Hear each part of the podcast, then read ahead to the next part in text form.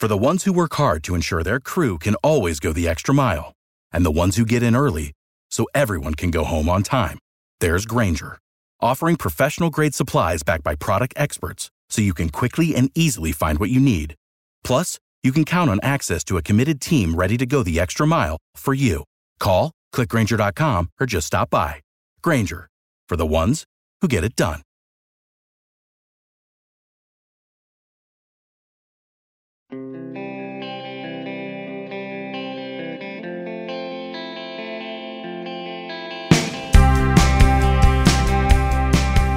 NHL is shutting down. Doesn't sound like it's going to be a long one, but it also doesn't sound like anybody really knows. And this has me way, way down. Good morning to you. Good Tuesday morning. I'm Dejan Kovacevic of DK Pittsburgh Sports. This is Daily Shot of Penguins. It comes your way bright and early every weekday if you're into football and or baseball. I also offer up daily shots of Steelers and Pirates where you found this. Yeah, so it goes like this. The NHL always has a 3-day holiday break. And that was going to be from the 24th through the 26th. Now the way it's working is every team will be totally shut down beginning tomorrow there are two games that are still supposed to be played tonight. And the Penguins, by the way, will practice at 11 a.m. today in Cranberry. So there's still activity today. There won't be any tomorrow. There won't be any through actual Christmas Day and then into the next day at 2 p.m. This is the 26th. That's when the next round of tests will begin and and do you really want to hear this? Are you tired of this? We all are. We all are. I'm not going to lie to you here today. I'm definitely not going to delve into anything that comes across as even microscopically political. I never do that. And I'm also not going to pretend to be an epidemiologist. The only thing I know about an epidemiologist is that I've at least learned how to pronounce the word over these last couple of years. But it has been a couple of years now, almost. And it's fatiguing, you know?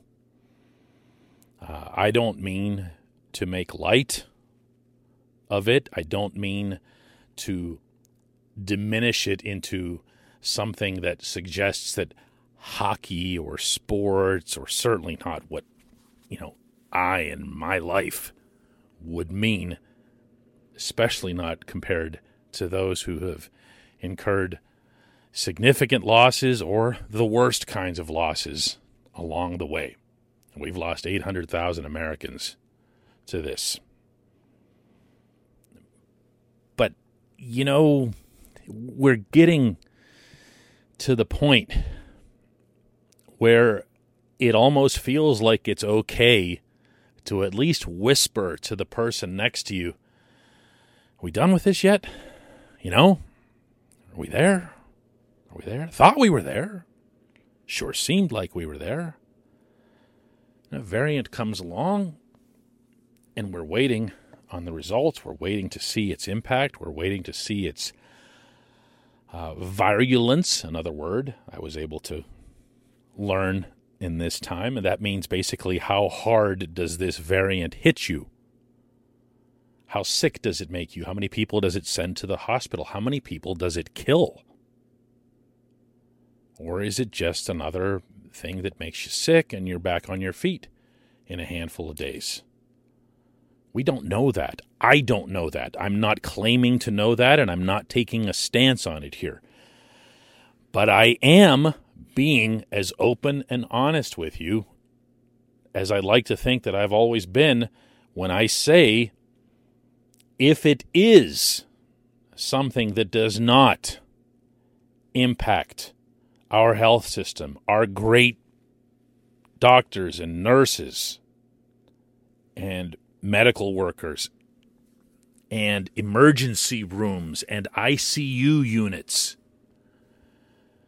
if it's just another thing, and if the medical system looks like it can handle it, yeah, I'm about to say that thing that everyone's afraid to say, but it's it's time to start treating it as such. We're not there yet. Repeating that for emphasis. We are not there yet. Please don't misunderstand what I'm saying. But if and when we are, it's time to move on. It's time to move on. This portion of Daily Shot of Penguins is brought to you by the good people at the Greater Pittsburgh Community Food Bank, where they're committed to providing food for all of our neighbors in need across Western Pennsylvania. They, in turn, need your help. Find out how $1 can be turned into five full meals for those in need. Visit pittsburghfoodbank.org. We're seeing now in hockey an approach, or at least some words to that effect, that sound similar to what the NFL is proposing and implementing. And that is that if you do not have symptoms, you are not going to be tested. You're going to stay in an environment where you won't be passing things along to others and whatever else. And I understand there's lots of criticism of this, and a lot of it's justified. But this is the way the NFL is approaching it. They're saying if you're not symptomatic, you've still got to carry yourself in a way where you won't spread something that you might have and not know to others, not least of which is your own family.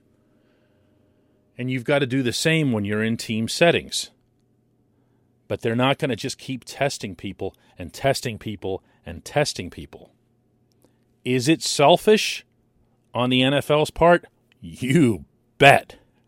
Does the NFL have any motivation for doing this other than to proceed with its games with as many of its potential participants as possible? You bet. That's what the league is all about. Could they get away with it? Oh, yeah, for sure. For sure. How many of us, how many of me or you, are getting tested when we go to work like that often? It's very, very few if you think about it. When do you go to get tested? When does anybody go to get tested? It's when you feel something, when you start coughing, when you're getting headaches, when you're starting to worry a little bit that you might have it. That's when you go get tested. That's what the NFL is putting forth here. They're saying basically that their occupations aren't different than other people's occupations, even though they really kind of are. The NHL is looking, no doubt, at what the NFL is doing. They're also looking at what the NBA is doing. All of these leagues throughout this have looked to the others just to have guidance, if not necessarily to follow suit with everything. They've approached things differently to an extent. The NHL has sent vibes out that this is the direction that they want to go. Listen, when you heard what Steve Yzerman said the other day in Detroit about the Red Wings, rest assured he wasn't just speaking for himself. Rest assured he's had conversations with people not only associated with the Wings, but also in the league offices. And if you didn't, here's a little bit of it. I don't know what the right thing is. At the end of the day, I think, uh, and now I'm getting political, but at the end of the day, uh, our players are testing positive with very little symptoms, if any symptoms at all. Uh, I don't see it as a threat to their health uh, at this point. So I think you might take it a step further and question why are we even testing uh, for guys that have no symptoms. I'll repeat this. He was not just speaking for himself. He was not just speaking for Dylan Larkin in the locker room. He was speaking for a lot of people when he said that. The players just want to play. You've got to find a safe way to do that if you're going to take that approach. And I'm not going to lie, there's a part of me that actually wants to see them do that. You know, this is a backward step.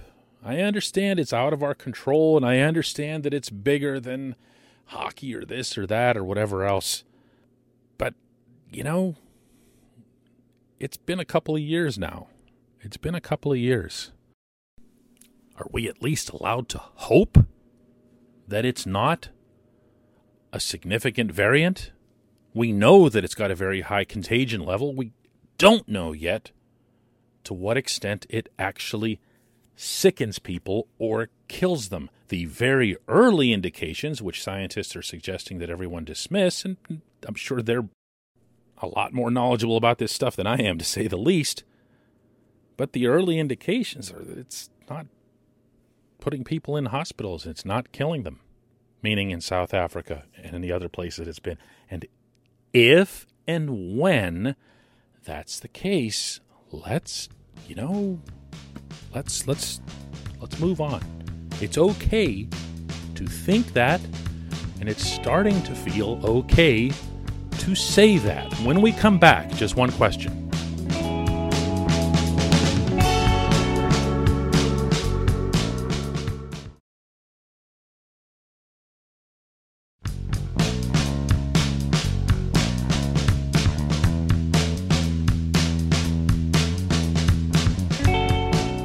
Today's J1Q comes from Bob, who refers to yesterday's Daily Shot of Penguins, which was a discussion mostly about Chris Letang's future with the team and why he deserves an extension.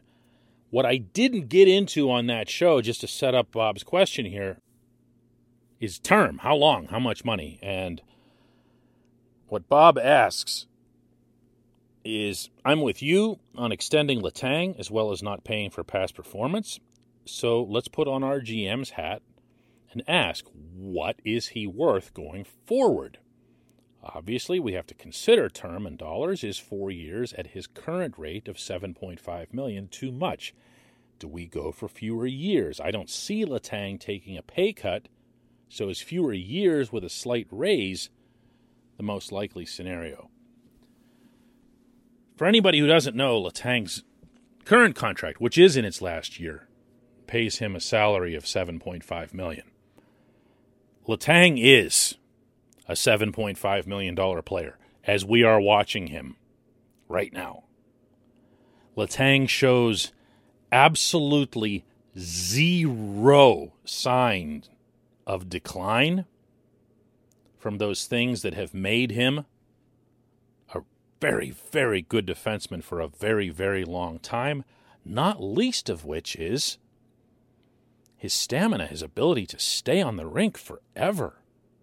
This, in and of itself, is a gift. It doesn't get discussed a whole heck of a lot whenever uh, people are comparing hockey talents. You know, you're who, you're always talking about stuff like who's got the best slap shot, best wrist shot, best one timer, things like that. Here, no one says, "Hey, but who can stay on the rink the most?" but that's that's Letang. And you only appreciate that sort of thing when a playoff game goes four OTs or something. You get that uh, Sergei Zubov ice time o meter come up where he's at like an hour and a half of being on the rink. Letang is that kind of player. He really is. And believe you me, when the coaches talk about what they value in him, that is way number one at the top of the list. And you would think that it would be among the first things to go as he ages. But it hasn't been the case. He stepped right onto the rink, right out of his bed, speaking of COVID, after being shut down pretty hard by his period of illness and was just dominant. Remember that game about a month and a half ago? He was outstanding. Owned all 200 by 85 of ice. How much? What term? I don't know if you're going to get an extension that's three years from Letang and his representation. They're going to want something that's longer, and that's when this is going to end up becoming a little bit more complicated. But I do think that you're looking at something in the range of his current salary. The complication there is that the cap isn't going to be moving for a while. If the cap were going up year upon year upon year the way it used to pre pandemic, you could very easily accommodate a $7.5 million salary for a bona fide number one defenseman. Now it's, it's a challenge. It's a challenge. Uh, the Penguins are going to have to sign other players after this season. And, you know, for example, we all praise Hextall for Danton Heinen and uh, Evan Rodrigues and Brock McGinn. Uh, those first two guys are they're free agents after this, and they're pricing their way right on out of Pittsburgh. So there are decisions to be made. It's not as simple as do you want Letang or do you not want him. Um, my feeling is that the numbers that you gave, Bob, are probably the most realistic ones from the player's perspective. But from the team's perspective, they might require uh, an adjustment on Letang's part, and that's where it'll get. Ooh, yeah. Anyway, I appreciate the question. I appreciate everybody listening to this unusual episode of Daily Shot of Penguins. I promise not to make it a habit, but I also promise to share with you what I'm thinking uh, every day as it relates to hockey, and this is where my head is. Uh, I, I, don't know how anybody else's could be somewhere else, including when it comes to this game. Uh, I I want life to get back to normal. We all do. I'm not original in that sense, and losing hockey, even for a handful of days, is something that makes things feel like, you know, March 2020 and walking out of that arena in Columbus all over again. Let's do it again tomorrow.